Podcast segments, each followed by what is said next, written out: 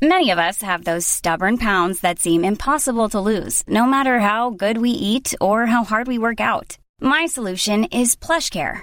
PlushCare is a leading telehealth provider with doctors who are there for you day and night to partner with you in your weight loss journey. They can prescribe FDA-approved weight loss medications like Wegovy and Zepbound for those who qualify. Plus, they accept most insurance plans. To get started, visit plushcare.com slash weight loss. That's plushcare.com slash weight loss.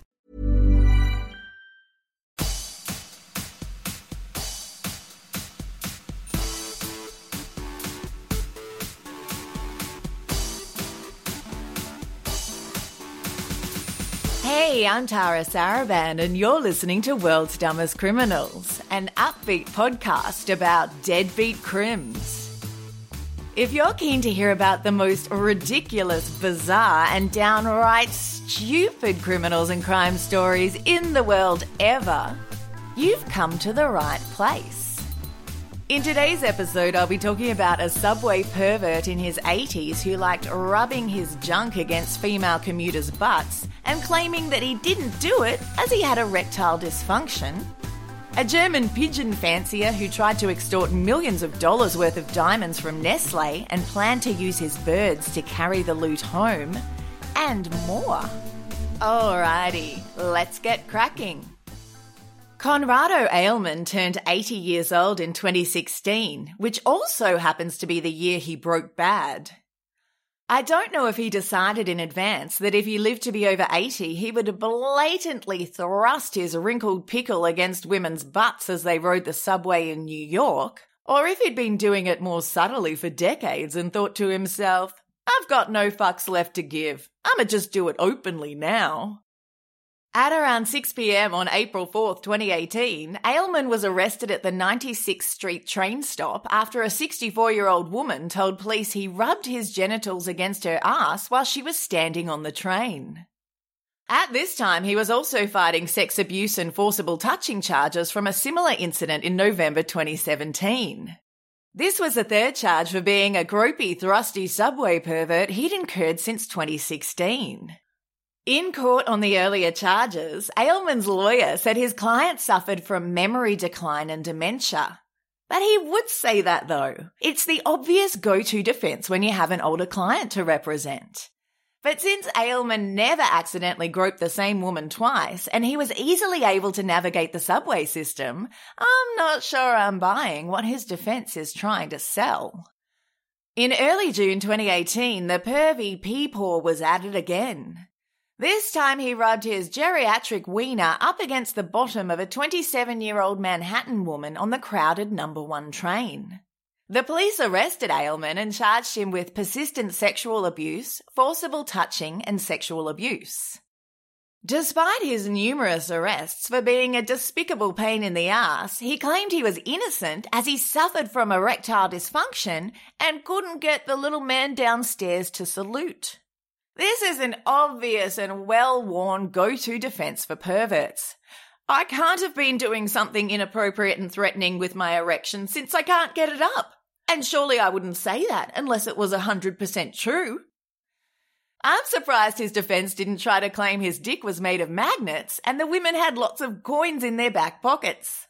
But that would have been unbelievable since women's clothing hardly ever has pockets. Gropey Gramps had a very busy day in August 2018 when he managed to molest not one but two women on midtown and uptown trains. As per usual, he rubbed his sad penis against their butts, and as per usual, he denied any wrongdoing. He even told the New York Daily News that the two women who accused him of touching them were in cahoots and had set him up. He said, it was those stupid girls. They were working together. I was only standing there on the train at 42nd Street and she backed into me. She looked at the other woman as if to say, okay. The police followed me because they recognized my face and they were looking to get someone. Of course, the women were working in cahoots to bring a random old dude down. It's just what we do. We're nice when we're little girls, but then we turn nasty and vindictive and falsely accuse men of treating us inappropriately. We travel on trains in pairs, grinding our asses against sex offenders' crotches for fun, and then we laugh. Ha ha ha ha ha ha. We just have nothing better to do with our time than try to make abusive men's lives hell by saying we're not okay with being treated like that. How dare we? After the incident, both women reported him to the police at the 96th Street station. There was no evidence to suggest the victims knew each other and had worked together to frame a guy for something he regularly did of his own accord. After this arrest, Ailman gave cops his typical excuse. He told them, I never touched her, and if I did, it was accidental. Oh, the old I didn't sexually assault her, and if I did, it was an accident defense. That's definitely on my things perverts say when they're caught bingo card. Ailman also told the authorities, I'm 82 and married to my wife for over 30 years. What would I want with those little girls? I have my wife. Oh, of course he couldn't be guilty of sexual harassment because he's married. I think I got bingo with that. What do I win? Probably an unwanted erection pressing against my ass cheek. I think I'll pass. His wife, poor long suffering Mrs. Ailman, tended to go to court with him to stand by her man.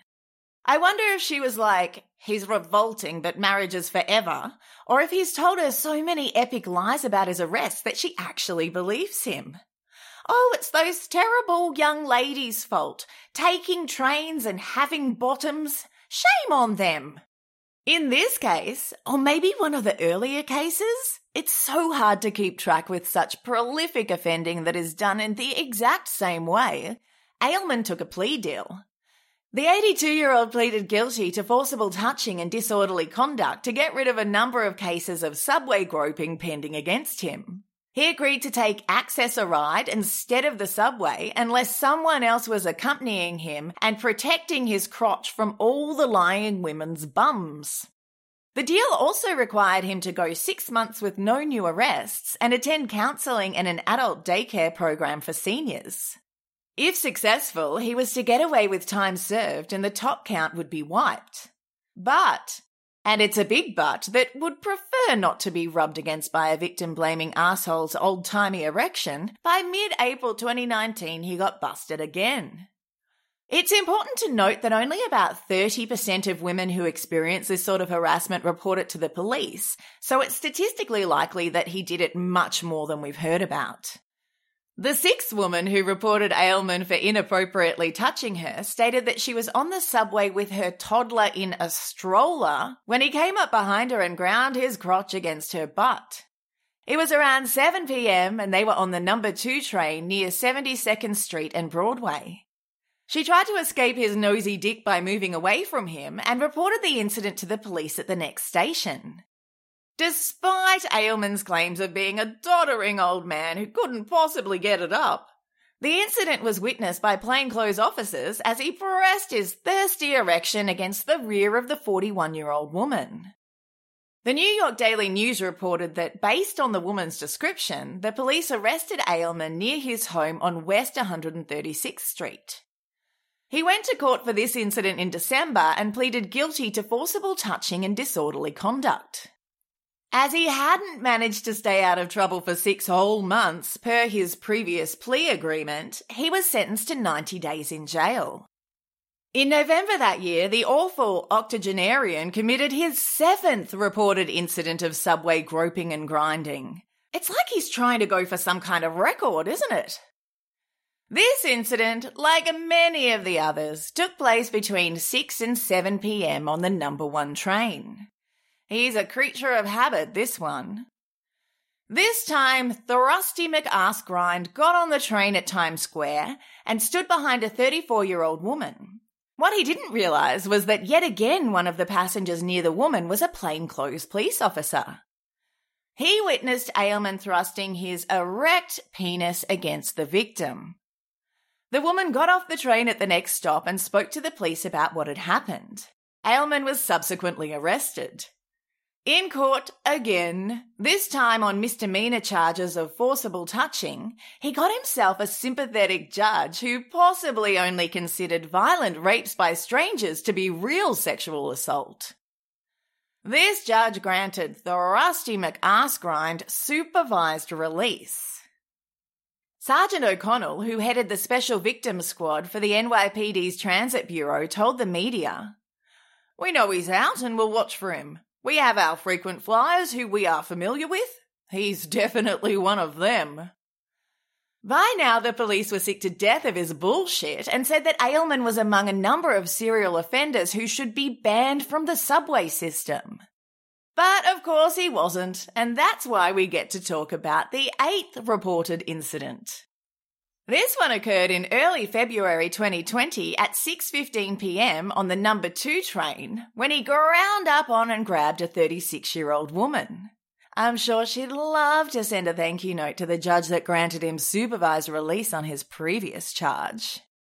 Ailman once again claimed he was innocent because he has erectile dysfunction, despite the fact that the police saw him crack a stiffy with their own eyes. Now, this was actually the last update available about Grandpa Thrusty McAskrind. I can't be sure if the media stopped reporting on the case as it was getting too repetitive, or if a judge told the cops to stop arresting him. Oh, he's old and, well, we don't care. Just let him do it. Or perhaps his magnet dick sucked him onto the train tracks as the number two train was pulling into the station. Or maybe in an ironic twist of fate, he did eventually get erectile dysfunction and it sucked the fun out of his predatory thrusting behavior. For the sake of the women in New York City, I'm hoping it's one of the last two options.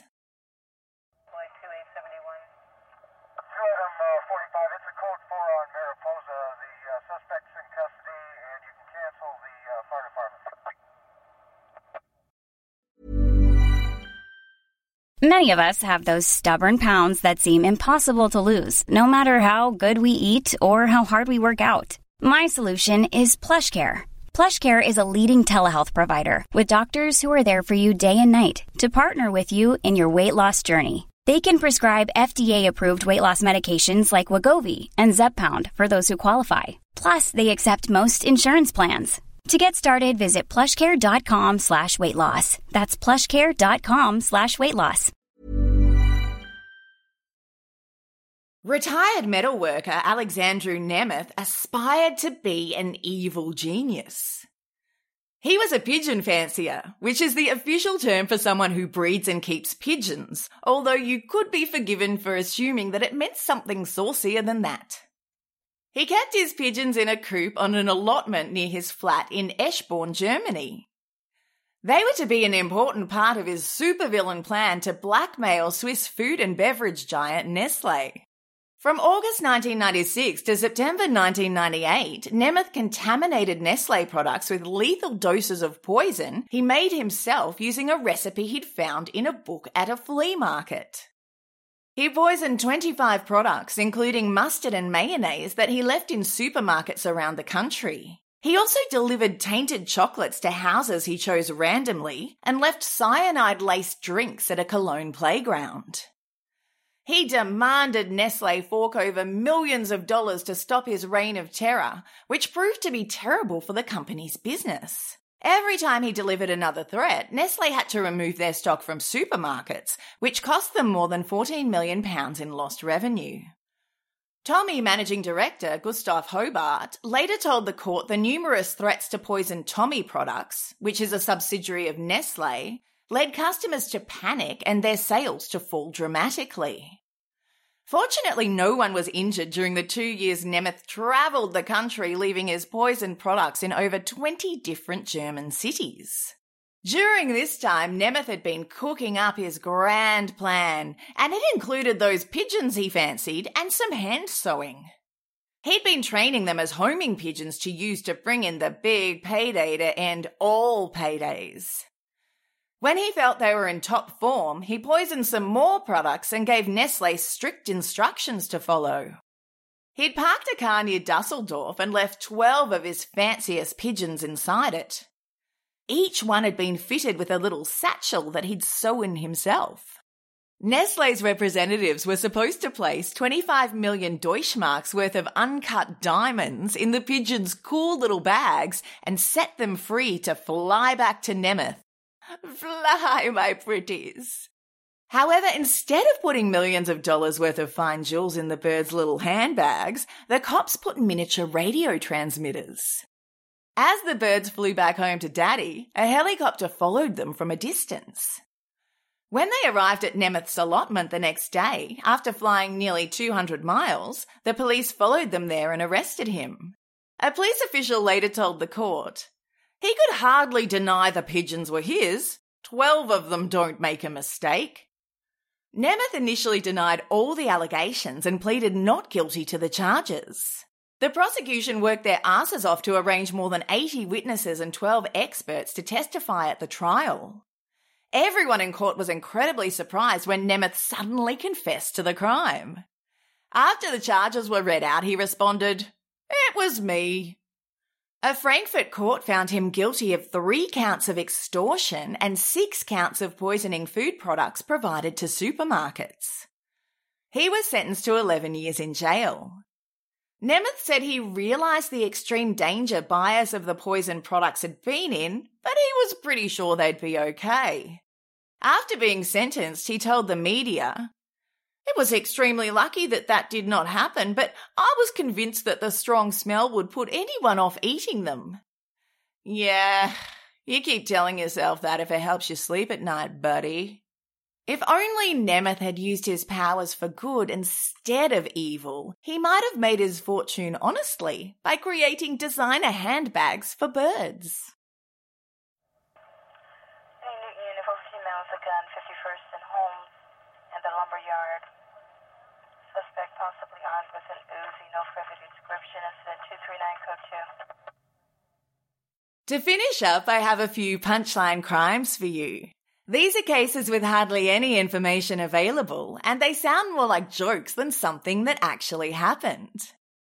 In 2017, 23 year old methamphetamine and weapons enthusiast Jake Watts was reporting to the police station in Rockhampton, Queensland, as part of his bail conditions for a former offence. He'd driven himself there despite having a disqualified licence. To ensure that the police didn't find out, he hid the keys to the vehicle in a garden outside the station before entering the cop shop. That's either a really stupid or really genius hiding place. Considering the outcome here, I'm gonna have to go with stupid. A good Samaritan had seen him do it. They found the keys and gave them to the cops, explaining what they'd witnessed. Since Jake had tried to hide it from them, the cops figured there must be something worth seeing in his vehicle, and they were not wrong. Inside it, they found 20 grams of meth, seven knuckle dusters, a self loading firearm, a handgun, two vials of steroids, estrogen, and a magazine full of ammunition. His defense lawyer claimed Jake sold meth to fund his own habit, and his client had a stupid obsession with weapons, which is why his car was filled with them. Jake was given a two year prison sentence along with a two year disqualified driving period. Justice Duncan McMeekin said in court, Oh, it's almost comical how he was arrested, if it wasn't so serious.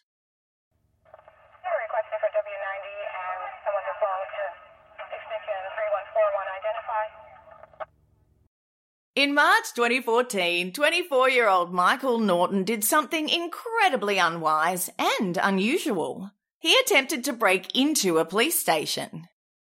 At 2.30am, Michael was seen violently pulling a locked door at a downtown Boston police station. He eventually managed to gain entry through the garage door, then waltzed into a secured area and confronted several police officers.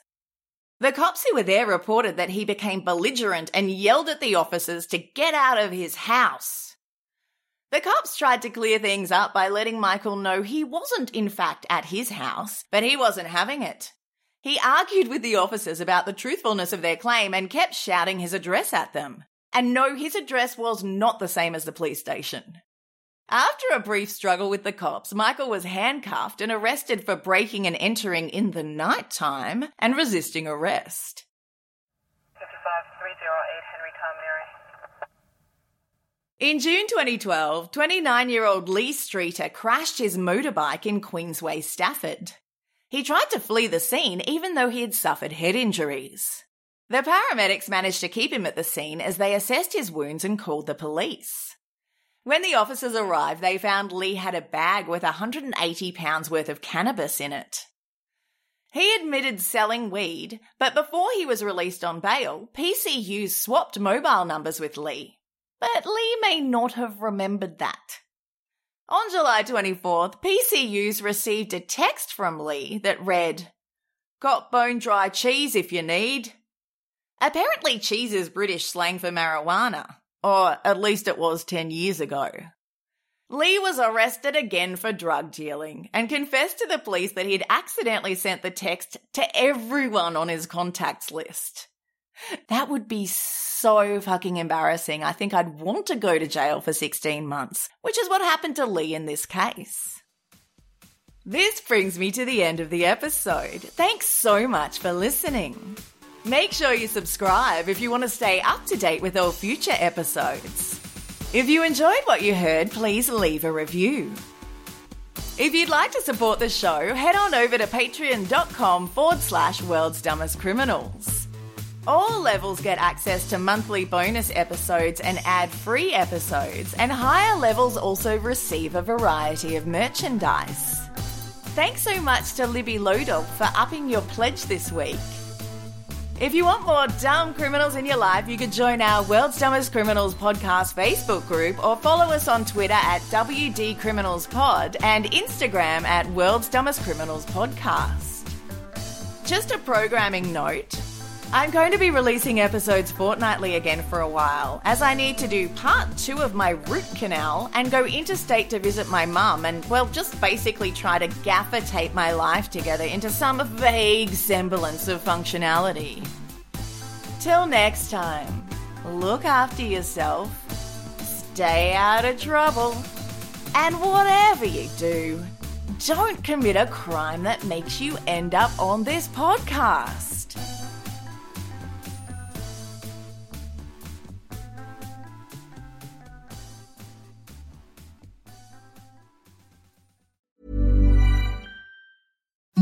Imagine the softest sheets you've ever felt. Now imagine them getting even softer over time. That's what you'll feel with Bowl and Branch's organic cotton sheets. In a recent customer survey, 96% replied that Bowl and Branch sheets get softer with every wash. Start getting your best night's sleep in these sheets that get softer and softer for years to come. Try their sheets with a 30-night guarantee. Plus, get 15% off your first order at bowlandbranch.com. Code BUTTERY. Exclusions apply. See site for details.